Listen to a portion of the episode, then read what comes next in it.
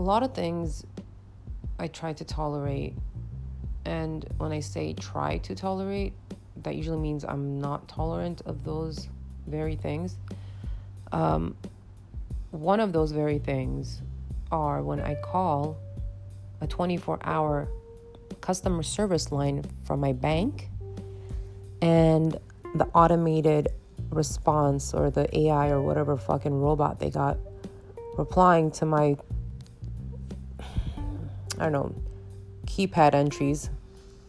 Um, yeah, 24 hour service, customer service, automatic robot tells me to call back tomorrow when it's Monday and they're not resting on the seventh day.